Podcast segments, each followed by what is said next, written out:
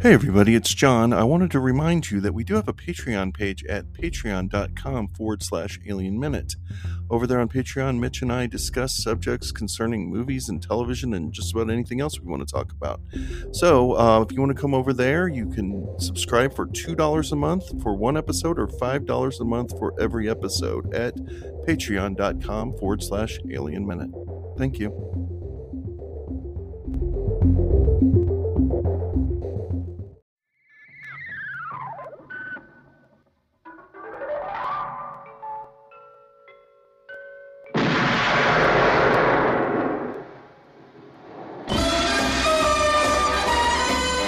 Hello and welcome back to double oh seven by seven, the podcast where we investigate the James Bond films seven minutes at a time. I'm John Engel. And I'm Mitch Bryan. And today we're looking at minutes seven to fourteen, which begins with Sylvia Trench receiving a card and looking across the table as the camera pulls back to reveal the back of a man she's playing cards against. And it ends with M telling Bond to leave the Beretta. We're joined today by Jason Heck, uh... a longtime friend of the show, Bond enthusiast, film critic, and um, just all-around good farmer. I, I am a good farmer and a bit of a raconteur. Um, a lot of people call me the John Huston of Cass County, uh, given my extraordinary skill with storytelling. But uh, huge fan of the Bond films. Um, this one is in my top five. Very excited to be here. I should mention that in between these minutes seven to fourteen, uh, between Sylvia Trench and Bond trying to leave with the Beretta, we've got a total of three scenes uh, where we meet James Bond, uh, who arranges a date with Sylvia for tomorrow. He then goes to Universal Exports, where Miss Moneypenny has a playful minute with him before sending him into M's office, where Bond is briefed on missing Strangways and told he leaves for Jamaica in three hours.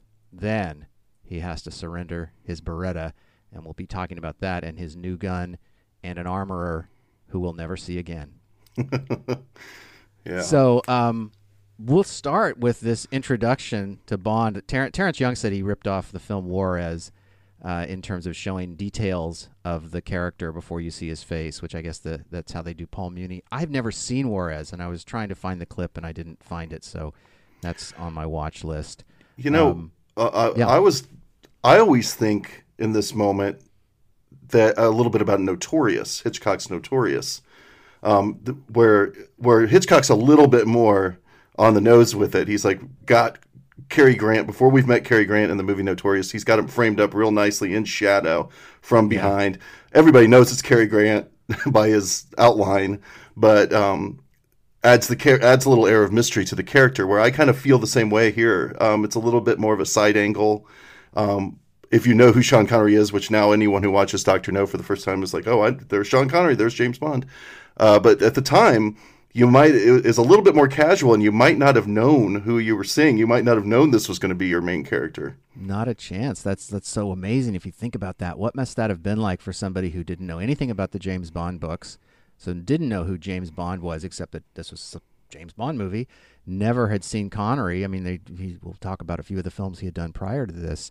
But it must have been really thrilling to just kind of look at that and think, wow, look at this, look at this guy, and, and listen, look at the authority with which he lights a cigarette and says his name, you know? It's yeah. really, it's really fun. I try to watch the movie. Somehow when you break out the seven minutes, it also makes it easier to just kind of like focus on that amazing introduction, which, by the way, I guess Richard Maybaum had written that as his introduction in Thunderball.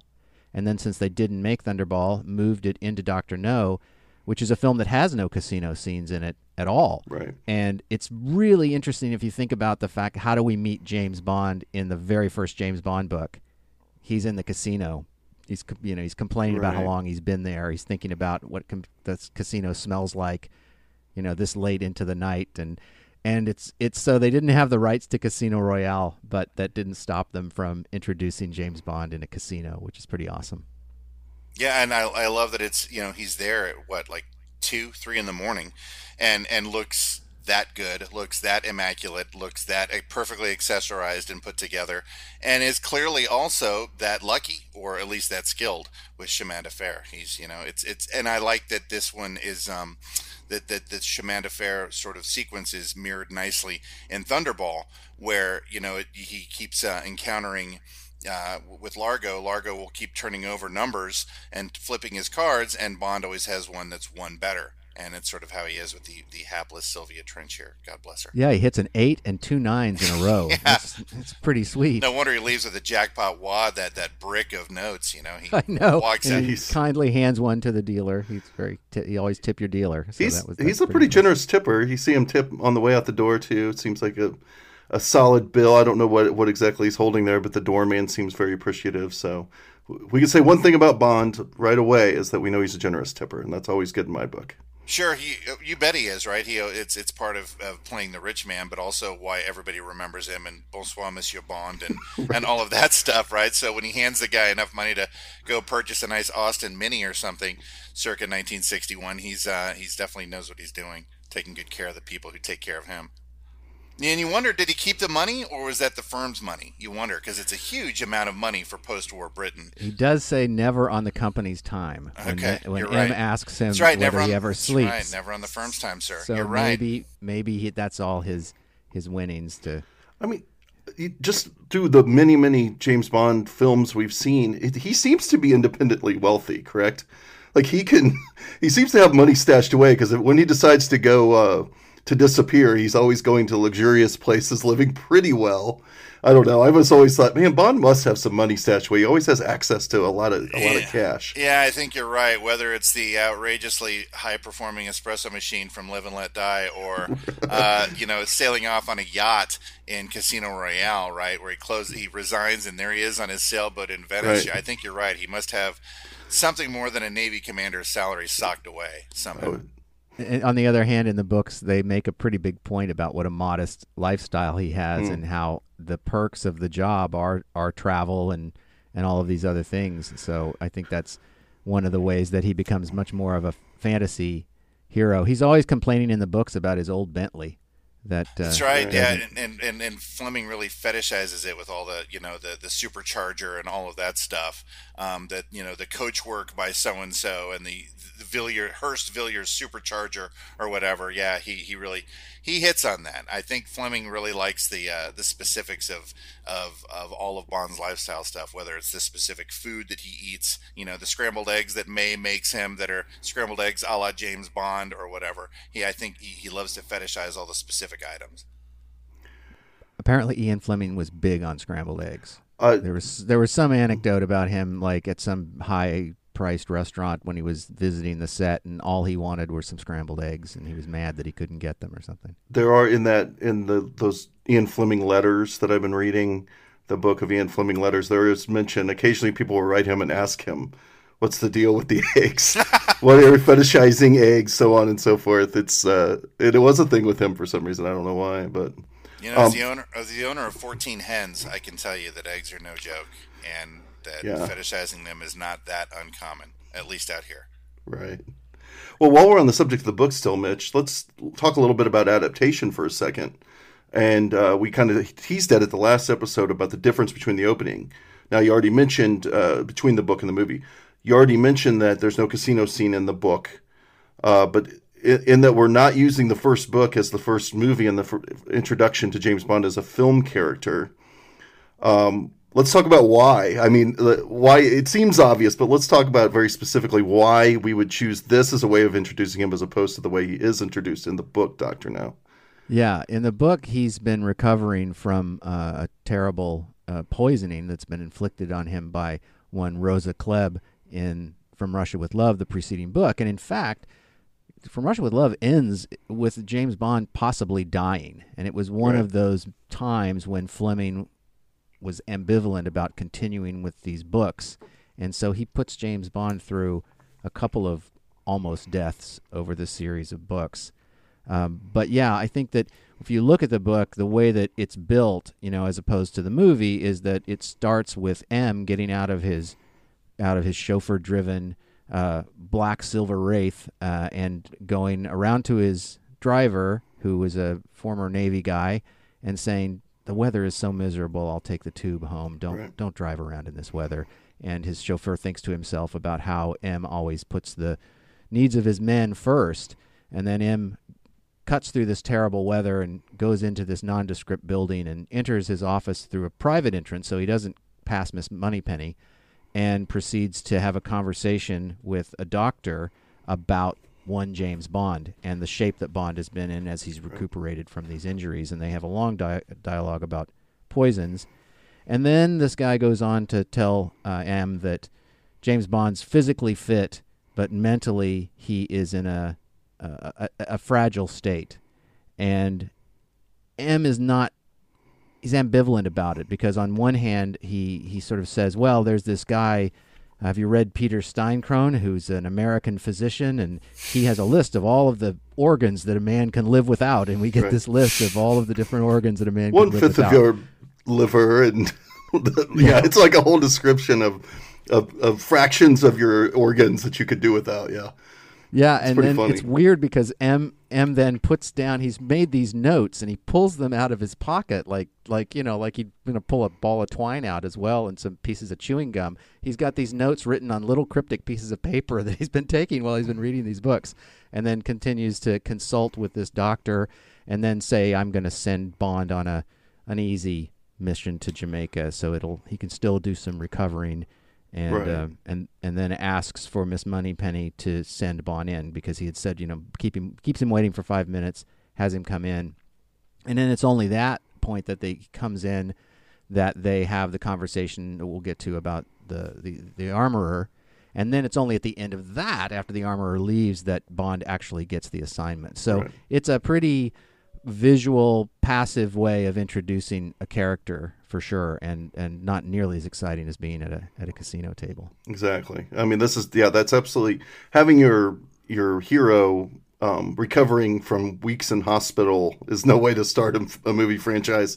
So good choice. Let's get him in the in the sexy, you know, suit or tuxedo. Let's get him in the sexy environment. And let's have him just be cool as can be. And this is where it's going to set the precedent for, for James Bond forever. And make a date with a beautiful girl. And then, yeah. of course, one of the things in the movies that's different, it's been three weeks since the killings in Jamaica happened uh, in the book. In the movie, it's just happened. And Bond has been immediately summoned. And he's actually going to be headed to Jamaica in three hours, despite the fact that he's made the date for tomorrow with this girl. Right. Um, but let's let's talk a little bit about... Um, And then we'll, we'll, we can swing back to the movie in a minute because I want to talk about that the casino and, and the exit, um, which I guess we can just do not right now. I just want to say that as they as they leave the casino, note the set, because that's a Ken Adam set, and it's going to be redressed in a few scenes down the line. So pay attention to the steps that he goes up and the space of the room, and see if you can guess when we get to a spot later on where we're in that same space that Ken Adam has just redressed. Um, but yeah, let's staying on the book.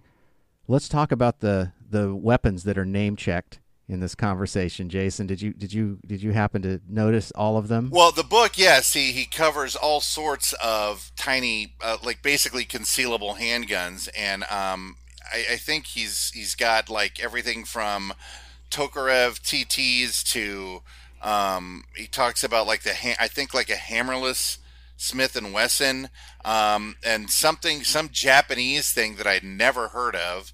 I had neither, and a Sauer M thirty-eight, which is a six hour, I guess. Um, that's the, so the three small arms that he mentions after Bond says that I've, I've fired the forty-five, uh, revolver, and it's kind of like, that's a, that must be a big gun.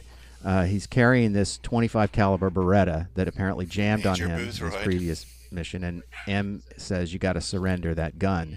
And then the armorer comes in, and and this armorer named Boothroyd, uh, Major Boothroyd. The name is a is an homage to a fan who was a weapons expert who had written to Fleming complaining about the Beretta and Bond's choice of weapon. And so here in the sixth book, Fleming brings in this guy called Boothroyd who's going to give him a new gun.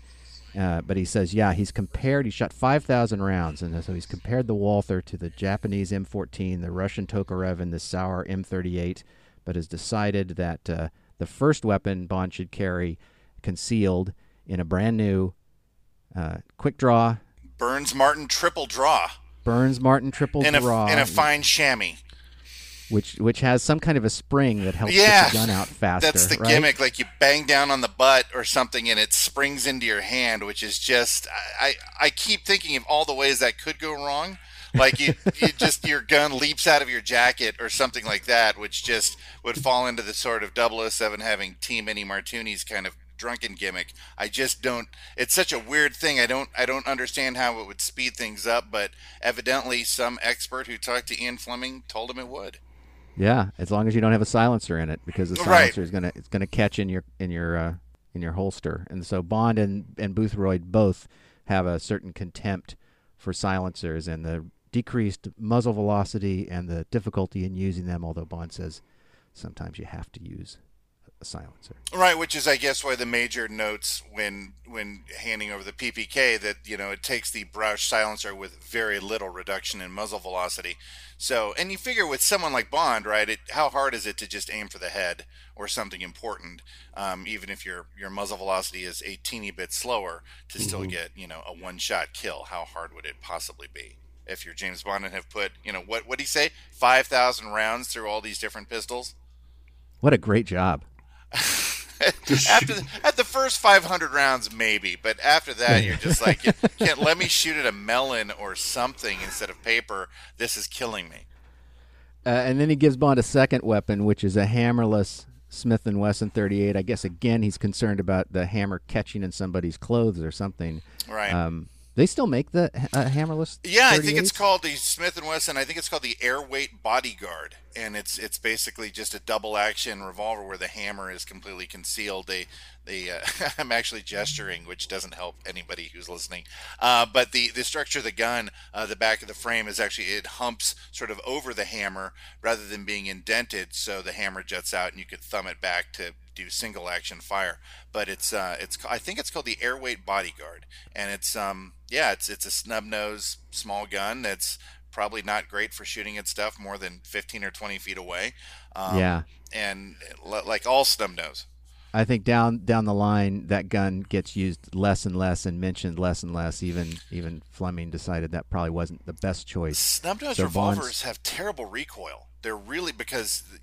They're just very loud, and the and the recoil is very harsh. And so I, I figure for a guy like Bond, who's, you know, elegant and precise and all of those sort of things, um, that that having a, a snappy, sleek European semi-automatic is much better than having this sort of revolver tucked into his under his arm. And and relatively useless with a silencer, dep- despite what Hollywood is constantly Des- telling us. Despite you know, what John Milius and Ted Post would have you believe, you cannot silence. That's right. You can't with the sil- silencer on that Magnum right. in, in Magnum Force. I, b- I believe Milius pointed out that that was he was not for this. He was not yeah, for that at all. No, he makes fun of it on the commentary, which is pretty pretty amusing commentary. So then, uh, after this business of of guns in the book, and we'll get back to the movie scene in, in a minute. M proceeds to brief Bond on this very cumbersome plot setup, which has to do with three weeks since Strangways and True Blood have disappeared. Strangways, a friend of Bond's, as it turns out, who we worked with in Live and Let Die, uh, and is something of a womanizer, uh, M has decided that the two of them ran off together. But Bond pokes some holes in that because they don't have passports and nobody packed and left. They've just they've just vanished. And then, to make matters worse, Strangways was investigating one Doctor No, one Doctor Julius No, a Chinese German. It's always the mixed blood in Ian Fleming, right? That's right. Problematic. Right. The, op- and, the opposite of and, True Blood. Right. That's right. And and then, because there are these spoonbills that are endangered who have been living on Crab Key near Doctor No's right. guano factory. That's right. Doctor No is in the bird shit business. Yep. And has, um, with a Chinese labor force, has uh, managed to create an empire uh, of um, a financial empire out of the sale of, of bird poop. And these Audubon fellows had gone in to, um, to fight, do, for the spoonbills. Fight, fight for the spoonbills. Fight for the spoonbills. Obviously. And the first, the first guy is found, and he's barely alive, and he's been burned by what he claims to have been a dragon. And then two more guys fly in, and their plane crashes. And we've got a nice paragraph where Fleming name checks a bunch of different airplanes, and we'll have to get pictures of airplanes I love and that these guns. The Audubon all Society the... has a quick reaction force that they can deploy to protect spoon bills. I know, right? Like get to the everybody get to the Beechcraft Bonanza. We've got a scramble order. There's trouble off of the Bat Guano Island. I just it's appalling. So the pressure, yeah, and so the pressure is on the British Secret Service by the Americans, who can't seem to be able to investigate this Audubon tragedy themselves. And so um, it gets kicked up the chain to to M and M I five to, to send James Bond in to find out exactly what's I forgot going on. How poorly funded the C I A was under Eisenhower. I, I forgot, right? They're just we're so busy toppling countries that we just don't have time to actually investigate one island off Jamaica. Yeah.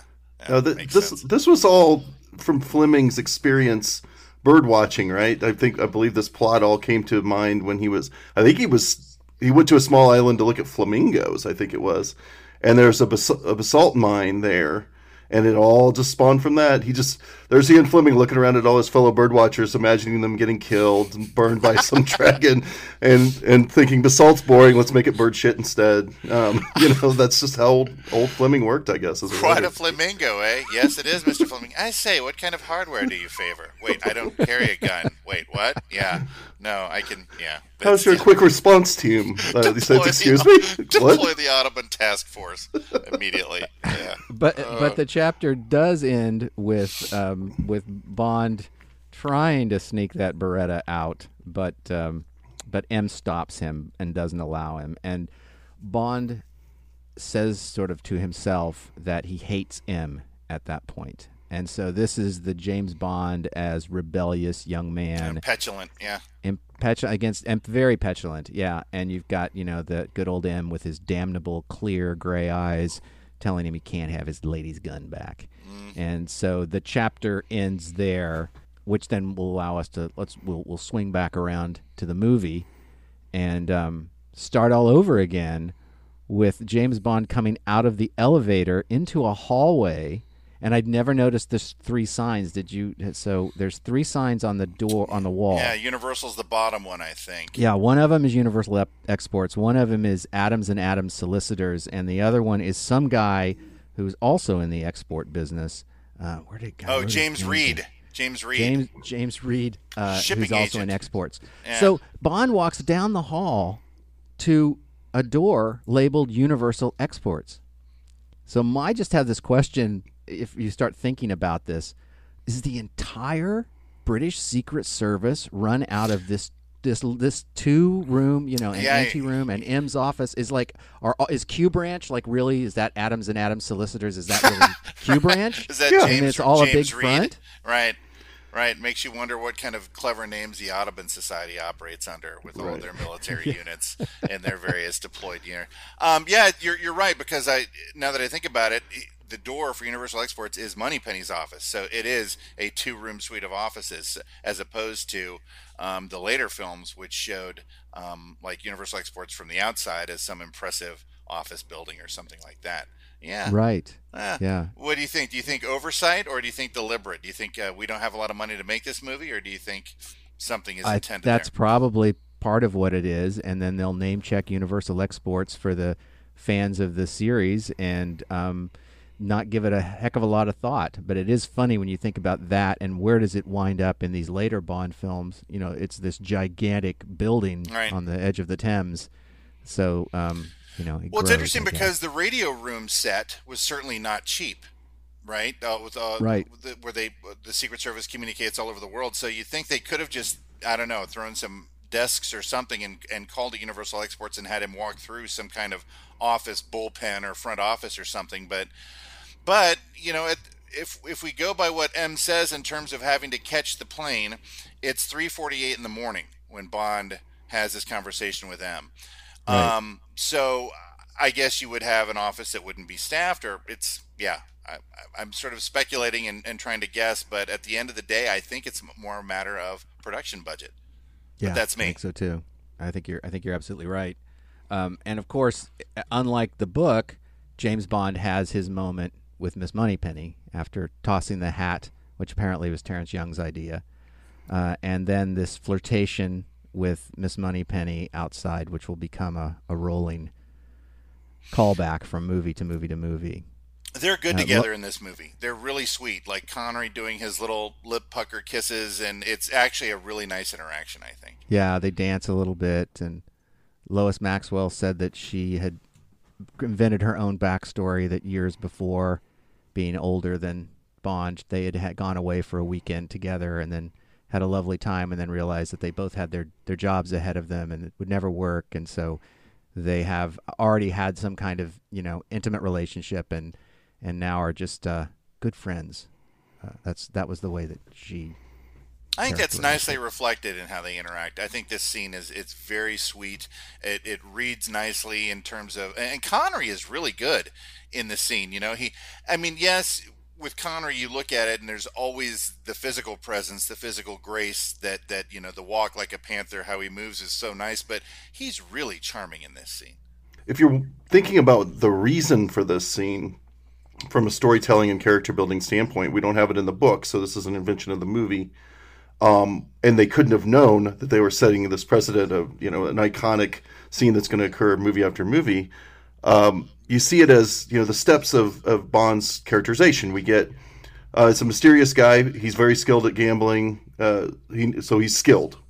He's cool with the ladies. He can make a date in about thirty seconds flat uh, with a woman he just yeah. took took a bunch of money away from.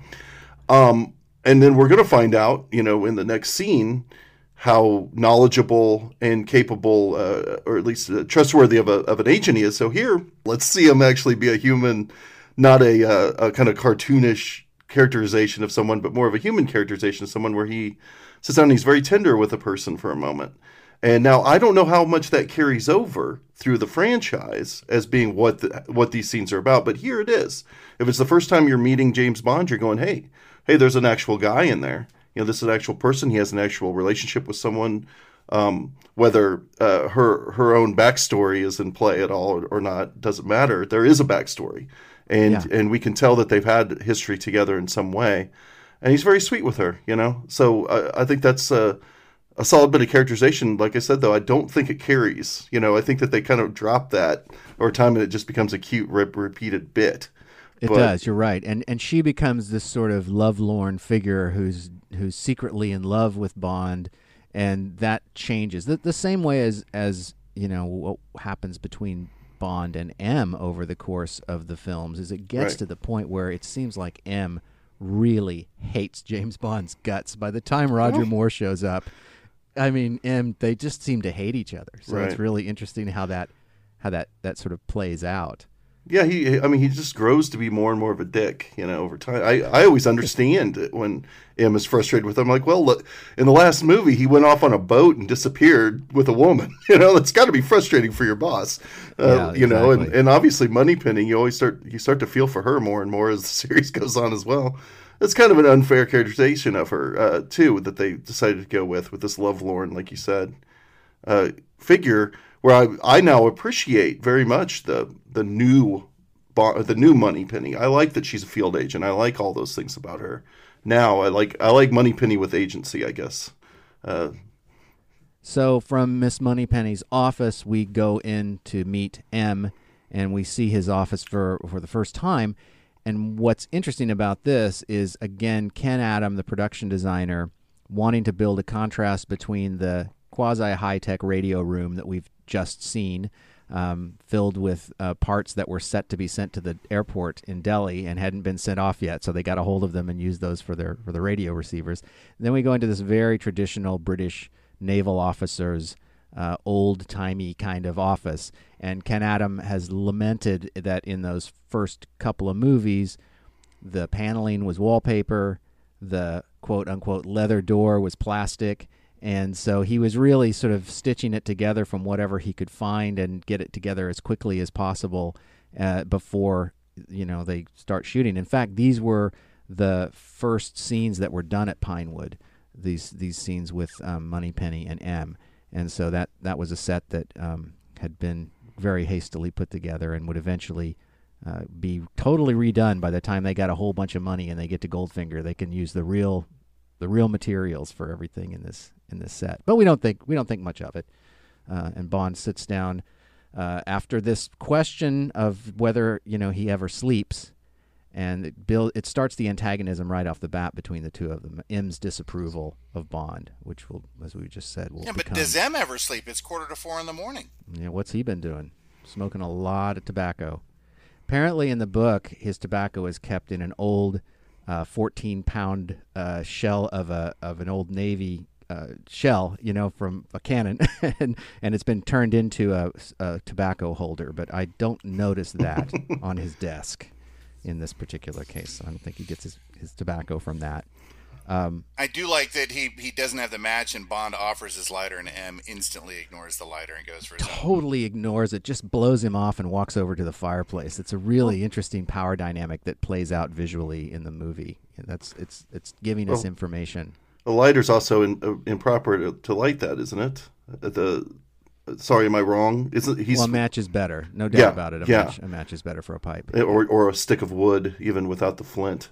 Uh, if you can light that first and then light it, just uh, doesn't mess with the flavor. If I remember my smoking uh, etiquette correctly. All I know about pipes is for crack ones, just use an S O S pad for a filter. That's all yep. I remember from yeah. crack pipes. No, for sure. Good, so the good call. Briefing takes place in the reverse order of the book. He's going to get the information up front about where he's going. The fact that the transmission from Jamaica just ended. There's no indication that Bond and Strangways know each other. Bond says he doesn't know him. Uh, and so we've got to get to the heart of what happened to these to this agent. And that is the Doctor No idea hasn't even been thrown out yet. I mean, we saw the files that were stolen with Doctor No and Crab Key, but we're ahead of James Bond and him on this on this thing, you know, whereas in the book they're already got their sights on Doctor No. That's not the case here at all. So they mention uh, a C I A agent, one Felix Leiter, and again, in other, if in the book series that doesn't happen because Bond has already interacted with Leiter, and and uh, that's not the case in the movies. So we're setting that up. So that's a new a new dynamic, a new character. Uh, and, and we have then, Bond show off his erudition by knowing what toppling is, which is the first yeah. example of Bond knowing something very obscure. Um, you know, I think back to sort of the orchids in Moonraker, right, where he actually corrects Q on, on where the Orchidea Negra was right. found. This is kind of an example. What the hell would he know about toppling, right? It's it's a phenomenon that's probably brand new because NASA's only recently started launching rockets, and yet here it is. It's something he knows, and he, oh, I, I, I kind of think it's this when in fact it's exactly that. See, and I think, yeah, and I think he's playing off. Like, in later incarnations of Bond, he's very quick to be overly informed about sake and stuff like that, you know? But here it seems like he's playing it off just a little bit, but he does know exactly what it is. He, but he goes, no, I think it's uh, radio waves or something like that. You know, he's, I think he's purposefully playing it off. It's respectful. Yeah. Yeah, there, there's respect between between them right now, and there's a real honest-to-God power dynamic, and that was going to get eventually kind of thrown out the window, and you kind of realize in the later movies that that uh, that Bond is just an annoyance to M, and M is kind of a necessary annoyance to Bond. And it's, it's not as rich as this. And again, right. it comes back to Connery, who's really working hard in this movie. I mean, it's effortless performance, but you know, Terrence Young said that he really knew he was going to make a mark with this role, and so he's very controlled. And, of course, he's playing off of Bernard Lee, who is a veteran British actor. Um, you probably know him from The Third Man, and, and British audiences would have recognized him from a string of movies. So there's a really interesting fencing match that's going on between these two men. So you think Bond qualifies his answer so as not to steal M's thunder to an extent? Yeah, I think he's he's being deferential. Yeah. There's none of the hatred in the book, or the petulance in the book, and because it's a different dynamic by that point. And, and you know, this is, could be said to be another example of where our more contemporary Bond writers um, look back at this and say, well, look, there's a, a fleshed out kind of rich relationship between Bond and M. Let's do that again. And it's it's framed differently now with, you know, or has been with, with Daniel Craig and Judi Dench. But there they are. They, they go, why can't, why shouldn't we have a rich relationship? Why does it just have to be like this surface contention? Let's let's have something behind it. And so I don't know. I, I think as we go along in this movie, maybe the next movie, it'll start to fall away as we go ahead uh, forward further. But we might see where our, our contemporary Bond writers are looking back at the very early incarnations of these films and seeing good ideas and saying, well, what did they forget that idea for? Let's bring that back.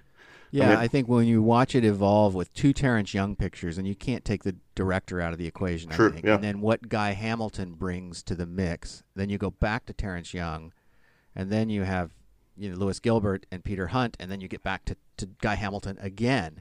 It's just really interesting to see what these what flavors these different directors bring to this formula. You know, and it's still a formula, but yeah. it, it shifts and changes, which is part of the fun of, of doing the podcast. Um, then the armorer comes in. The armorer, Boothroyd. We meet Richard. Boothroyd, played by one Peter Burton, who apparently was offered the job again for From Russia With Love and took a different job, which never even happened. And so he was friends with Terrence Young, and apparently he would lament this for years. Uh, that he made the wrong choice, but I don't know. He doesn't have the. He doesn't come in and own the room the way that Desmond Llewellyn does in no. From Russia With Love. When we get there, no, I, I, I mean, bad choice for him. Maybe good choice for us. Yeah, yeah. I mean, who knows? Who knows? Maybe he's a great actor. Maybe he was going to evolve the character. I don't know, but um, yeah, boy, that has to eat you up, though. If you're making that choice, that's got to eat you up a lot. The scene just amazes me because let's remember, it's quarter to four in the morning, and yet, boom, armorer, come on in. So the armorer is there at four in the morning, perfectly, immaculately turned out, just like M, just like Moneypenny, at four in the morning. It's so crazy. Like nobody's like, all all we get is one touch. Do you do you ever sleep? That's it. That's it. He doesn't remark on the fact that I'm here, that these people are here. Do they ever sleep? Apparently not. But it yeah. just cracks me up that it's quarter to four in the morning and they're doing it business like it's noon. We didn't even think, we didn't even talk about Moneypenny. Like right. the fact that she's just sitting in her office doing paperwork or whatever it is. I getting caught up on that big the... inbox, I guess, at four in the uh, morning. Poor Moneypenny. I'm just snowed under, James. Apparently. Apparently. Just cracks me up that it's it's this it's this hour and the whole office, their their moderate immediate staff is still there, just like it's noon. They're just going to keep this movie rolling. I, yeah, I mean, you got to right. give them credit. You know, their the idea was just keep it happening. Don't go back to the same set more than once. Just move this baby along. And so one line of dialogue kind of plays off that it's late.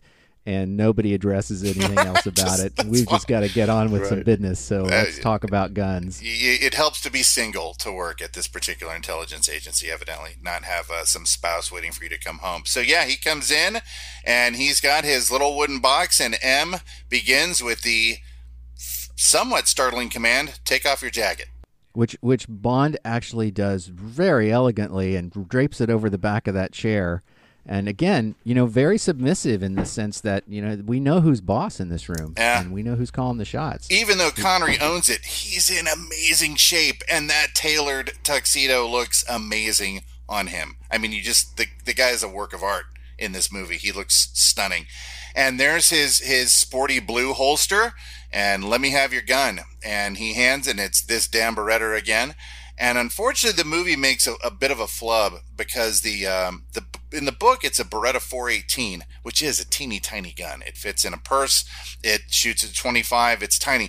But what we see in the movie is a, a Beretta M nineteen thirty-four, which actually is a nine millimeter. And so when the armorer addresses, he says, no stopping power. In fact, it actually has better stopping power than the Walther that he's replacing it with. That's just a movie little flub, but it cracks me up. Also, the fact that he, they talk repeatedly about the Walther P P K, but in fact all the movies um, all the guns in the movie uh, are Walther P Ps, uh, uh, Pistol Polizei, as opposed to the P P K, Pistol Polizei Kurz, or the shortened version of it. So I, I think it's because maybe the barrels were threaded for silencers or whatever, but uh, in the in the movie they actually have Walther P Ps, not P P Ks. A little bit of trivia if you like that sort of thing, huh? Pretty nice, Jason. That's yeah. why we asked you to come to the party, baby. I don't want to say that I own guns because I don't own a lot, but I own a few. That's all I'm but saying. You, do you, ha- you don't have a Walther, though, do you? I don't. Um, I've shot one, um, and um, it's interesting. The uh, sales of the P P K skyrocketed after the Bond films, um, just like the Walther P ninety-nine sales skyrocketed after Pierce Brosnan used it in Tomorrow Never Dies when they decided to transition him to a more modern gun. Thankfully, they went back to the P P K, which is just such an elegant, perfect spy gun. I totally get why Fleming would have would have chosen that. It's um, it, what's what's interesting though. In, in Doctor No, we get another film flub. Uh, oh, I, I don't know if I'll be there for this, so I'll just say when he shoots Professor Dent, um, he's actually not using a Walther either. He's using um, a Belgian, like an F N, I think an M nineteen ten, and he pulls the silencer out, indicating that it's actually just a dowel stuck in the barrel, because you don't because they're threaded, right? You don't just tug yeah, them off, but he does that and blows on it and looks amazingly cool, but it's right. not a Walther P P K. Well, well, I think the whole question of the Smith and Wesson and having your six, I think, might be a little tricky too. Yeah, they didn't make nineteen eleven style guns either, but that's all right. We're we're gonna ignore yeah. it because the whole scene plays so cool. That's right. That's exactly right. The whole scene plays so cool with such authority, and and Connery's ability to kind of lose. You know, I mean, he doesn't really want to give up his Beretta, and so there's a it's got an inherent tension, and it makes the scene, you know, pretty nice actually. Yeah, with his attempts to deflect a little bit, I haven't missed with it yet, and um, and and the ambivalence with which he, he submits, but you know he does his little weighs the gun uh, and and feels the gun, tucks it in, and that's it. He's not gonna say one way or another how he really feels about it.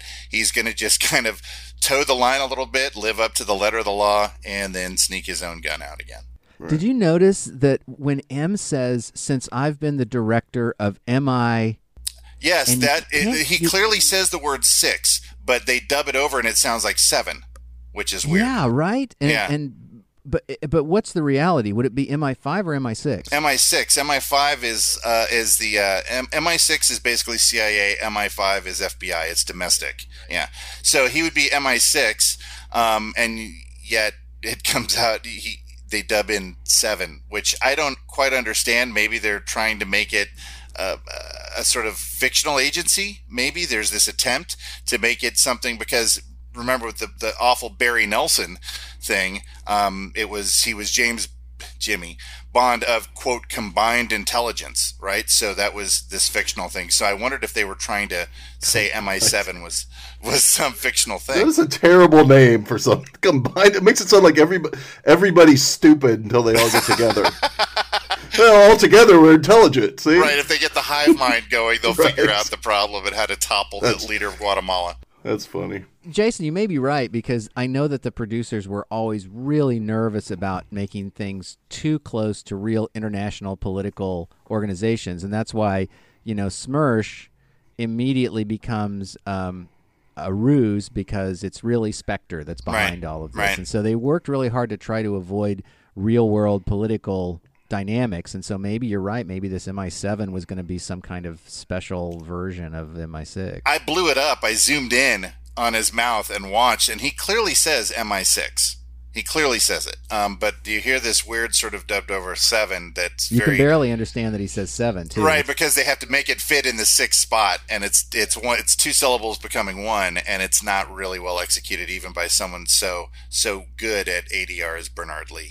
But God bless Peter Hunt for pulling it off, because I hadn't noticed it until this time, and I bet I've seen this movie, you know, fifty times or something. So, yeah, I, I yeah. remember when the Blu-ray first came out, you know, you and I were super excited because M G M had spent a huge amount of money making an incredible transfer, and we watched it, and sure enough, it was phenomenal. And I, I, I think that we were probably so beguiled by the physical, by the, uh, the visual beauty of it, that we didn't quite focus on the uh, little hiccup when M blurts out his the wrong place to work.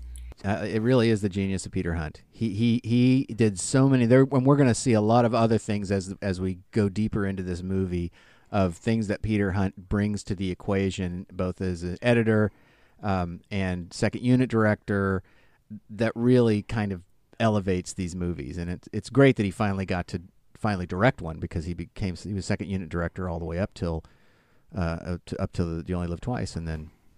And then got to unleash his famous windmill punch idea. That's and, right. Thank God for that.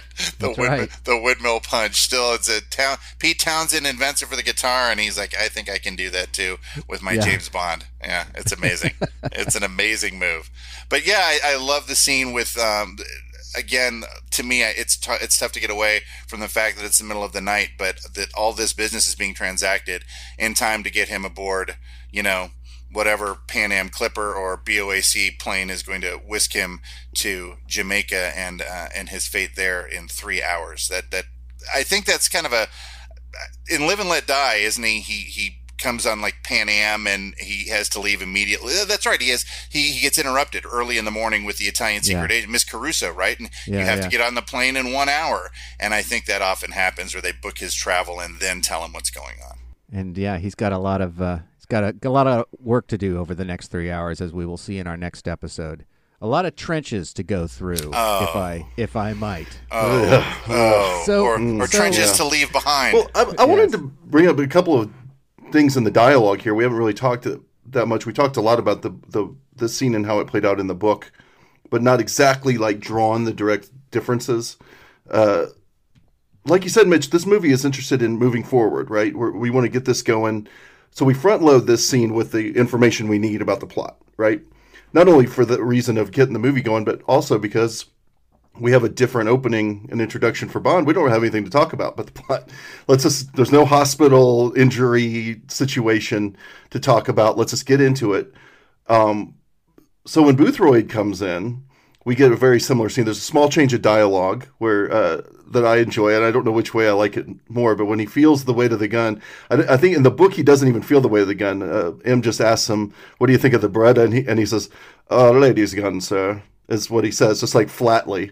Where here he feels the weight of it, says, and compliments the gun, and then throws a little jibe. Uh, a little jab uh, that it's perfect for a lady's handbag. So this little and difference. Connery's reaction, by the way, if you haven't noticed it, just watch Connery react yeah. to Major Boothroyd through this whole scene, yeah. and you realize who's the star of this movie. He is so good. But we do get, you know, in the small argument about the the stopping power of the Beretta and, and Bond claiming that it's never failed him, we do get mentioned that there was an incident that caused him to go to the hospital. In the, the timeline of the movies, we're not talking about Rosa Klebb poisoning him with her spiked boot. Uh, right. But we are talking about something has happened to Bond before. So we're we're touching base with the book in that sense. Yeah. And uh, so, so kind of just reversing the order of things, still giving us that information. And there's a question of what tops what. And right. in terms of this scene, the conflict comes at the back end of the scene right. with Boothroyd and Bond wanting to slip out with the Beretta. And so, yeah, they get the briefing uh, over with first, whereas in the book, it's flipped around uh, because there's so much more exposition that needs to be laid out by, by the writer. And we have very little exposition. In fact, the new idea of the toppling isn't in the book at all. Right. So this adds the new science fiction angle to the story or, or science high fact. Tech, science right? fact. Yeah, science fact. I'm sorry, you're right, science fact.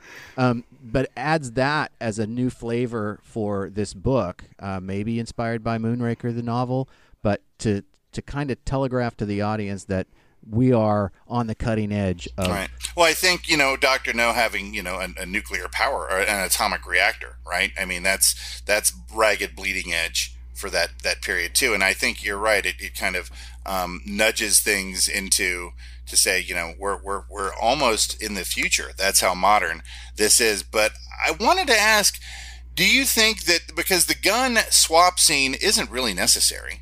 You know, you could start with Bond having an, a, a Walther P P K in his in, in his shoulder holster on his way to Jamaica. Why do you think the scene's in there? To show a little deference to M, to show that M's on his on on, on top of things, or or Bond's deference to M? Why do you think that that scene was necessary to move from the book into the movie? Either one of you. That's a really good question, and, I, and as you're asking it, I'm thinking it through, and all I can really come up with off the top of my head right now is uh, the moment where he takes the Beretta at the end.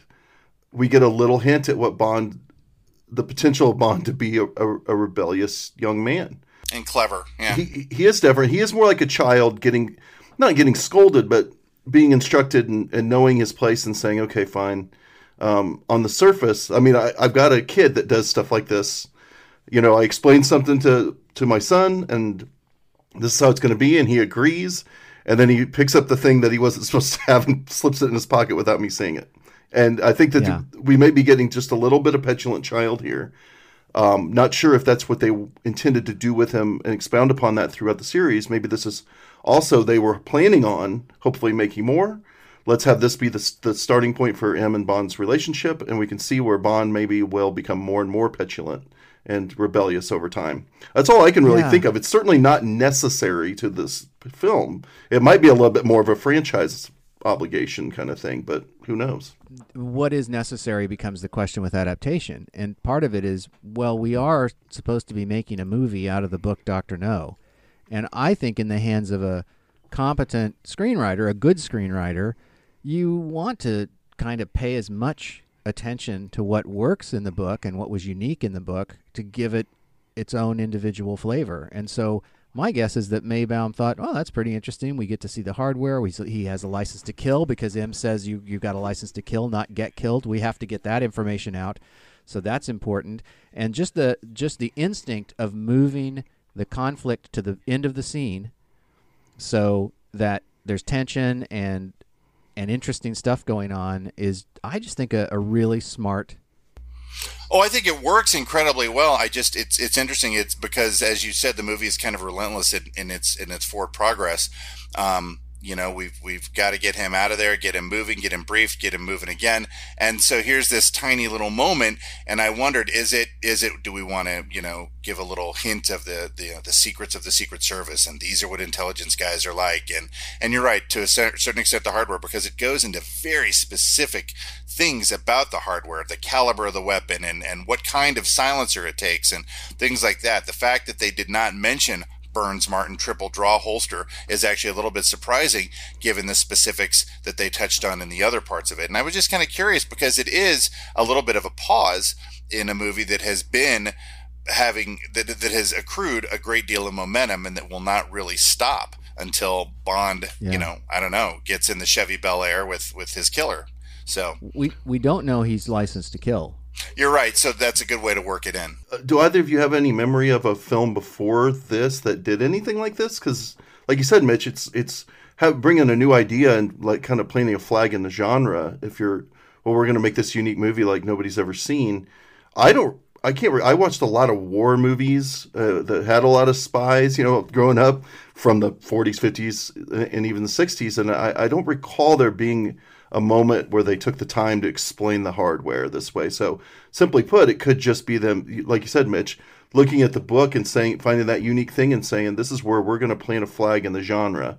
Um, this is something that nobody's seen before. Even if it's, it pauses us for a moment, hell, it's really interesting. And it becomes this massively interesting thing throughout the franchise, where they it becomes absurd through time. As well, the gun, the, a pistol isn't all that it, uh, nearly as interesting as a flamethrower or a poison, wa- you know, a dart shooting watch or whatever it may be. But yeah, so again, though, do they did they foresee this as being something they wanted to expound upon, maybe a little bit? But, well, I do like giving the hint of his history too, and knowing, yeah. letting us know that he's fallible. You know, you screwed up and you ended up in the hospital because you stick with this gun, and and I, I like that that. There's a little hint of, you know, continuity here, that, that Bond has a career. You know, he's not just a guy getting called in, and that he and M have some history as well, and I like that. So I, I guess the more I talk about it, the more I could see certainly the benefits to it. It's just, um, like I said, it's a little bit not incongruous, but it's it's um, a pause in a movie that has not had any pauses thus far.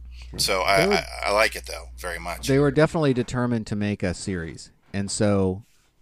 Terrence Young said he was hoping that this would make its money back in maybe two or three months, and they'd have enough that people would feel like it was worth making a second film. Right. And so they they were probably looking at the Fleming books and saying what formula does exist, and building these recurring characters right off the bat who aren't in Doctor No but are in the other books um, is probably part of that, like you said, John, sure. planting a flag or building a foundation for something that's going to happen again and again. Lois Maxwell said it was the smallest part she had ever had in her career. She needed money because her husband had had a heart attack. She knew Terrence Young. She asked to have the job. He gave it to her, and she had no idea that it would turn into something that would really identify her with a character for her entire career. Now, in the book, doesn't uh, Bond actually sits on M's lap and flirts with M in the book, right? That's right. They well, have their little right. moment in the uh, book. In the book I wrote, the, the the yeah the slash fiction that I wrote that, that does happen to. I forgot you read that. You proofread that for me. It beats your tiresome Wharf Data slash fiction. God oh. knows. Oh, tiresome only to you. That's a very popular series I have going right now. And Star Trek's been touched on. Felt good. Felt yes. good. Yeah, felt good. Got, it's, that's two, two for two, so we're doing great. Um, well, with that, I think we come to the end of these With that minutes. Audible bottoming out of the podcast. Yes, we've, we've come come to the end. Yes, guys, I am so grateful you decided to, to to call me in on this one. It's um a movie that I adore, and uh, certainly a seven minutes that I adore, because it is arguably the greatest screen introduction in history. I mean, you you know there there are a few. Uh, you, you can do Darth Vader walking into the the corridor of the Tantive four, or you can you can I mean you could do Henry Fonda and Once Upon a Time in the West. There are a few to, to choose from. This one, I think, tops them all in terms of screen intros. I think you're right. I mean, it's really hard to think of one. Everybody knows it. Even people, you know, there are a lot of people that know Bond and have seen many, many Bond films that have never seen Doctor No. Uh, it's a strange thing. It's, for some reason, as a first movie, it's often ignored by by by people. I, I know it's the one, it's the Connery movie I've seen the least by far, other than Diamonds Are Forever, but, you know, we won't even talk about that yet. Hopefully never. And uh, I think T- TBS it, works so hard for everybody in America to see every Bond film, right? You know, you'd figure that, that Doctor No would have just been in the background of somebody's life. I just didn't, I didn't see Doctor No very much growing up. So, but everybody knows this shot.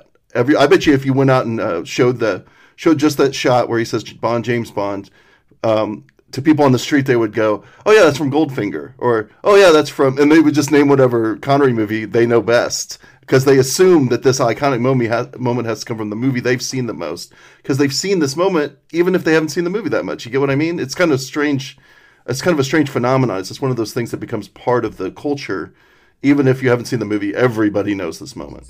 And is it true that the uh, the aggressively cool lighter flick between Bond and James Bond was Connery's choice? Yes. It was. Yeah. yeah. yeah. Nice choice. Well, one thing I wanted to say earlier, I didn't really get a chance to bring this up, and I never really thought of it this way, but Sylvia Trench is actually the one that introduces herself that way first. And I, I wonder, within the timeline of the movie, has Bond ever introduced himself this way until now, or is he just parroting her and then went mental, mental note? Ba- you're mental right. Note, maybe got that's a little flirtation going on across yeah. the table already. She that's says Trench, Sylvia Trench, and then he says Bond, James Bond. So I'm thinking the Bond's biting Sylvia here. I think he took. I think he stole this intro from her. I never thought about it until today, but you might so be. Right. I'm going with her. that. We have Sylvia Trench to thank for that yeah. in the movies. Yeah, the Apparently, derivative and boring James Bond. The Bond James Bond was Richard Maybaum, because in the other books, he when he introduces himself, in one case it's "I'm James Bond," and then there was another one, and so yeah, it's or, or "My name is Bond, James Bond," but he just you know cut all that out and had the that iconic. But but Terrence Young said it wasn't working until Connery flicked that lighter, well, and that somehow that just made it click. Cool. I, I did hear that he tried a "I'm James Bond and you're not" at one point, but that, that didn't go over either. It just right. didn't, it, it was too ahead of its time. With that, it's always better to have a um, an unexpected conclusion to our show, isn't it? Isn't um, it? I sure. think, right? Isn't it? It turns out that we land the plane after all. This is sort of yeah. sort of like Bond laying almost dead from Fugu poisoning at the end of From Russia With Love. Like we just yeah. it kind of we sets a weird tone, that. but we know you know we'll be back. Fugu poisoning. So Jason, thank you for being the Joe Petroni, isn't that his name of our? Of uh, our uh... They don't even call him uh, disasters anymore. They call him Petronis. That's right. They call me in so often. They call him Petronis now at the airport. Guys, I can't. I couldn't be happier. I, I love both of you, and I love doing this because I definitely love James Bond. We'll see you back the next time for another episode down the line, Jason. You're you're not out of this yet. God bless all here. All right, John. Uh, we should say visit us over at the Facebook page. We're going to start uh, putting lots of cool pictures up. And if you if you found any products that we didn't name check from the book for this uh, this chapter, let us know, and we'll try to find a picture of it and get that up on the on the Facebook page as well. Right. And uh, I'm sure there'll be gun pictures and car pictures and all sorts of excitement out there. Yeah, and come over to our Patreon page at uh, patreon.com forward slash alien minute. We're going to keep the Patreon over there, but we'll probably be doing a little bit more Bond content over there and, and all the other miscellaneous films that we cover uh, in commentaries or quadfectas or whatever we decide. We kind of do, it's kind of a potpourri. Yeah, Jason, we're going to do that commentary for North by Northwest. Would love to do North by Northwest. I, it's the first James Bond movie in some ways. I love it. That's right. That's right. So we'll put that on the on the to-do list, and uh, we'll see you all back next time for minutes uh, fourteen through twenty-one. I thought the sign-off was, "I'll see you in the funny papers." We were do- we're not doing that? Oh, no. God. Sorry. Sorry. See you next time. It's okay. All right. Bye. Thanks, Mike.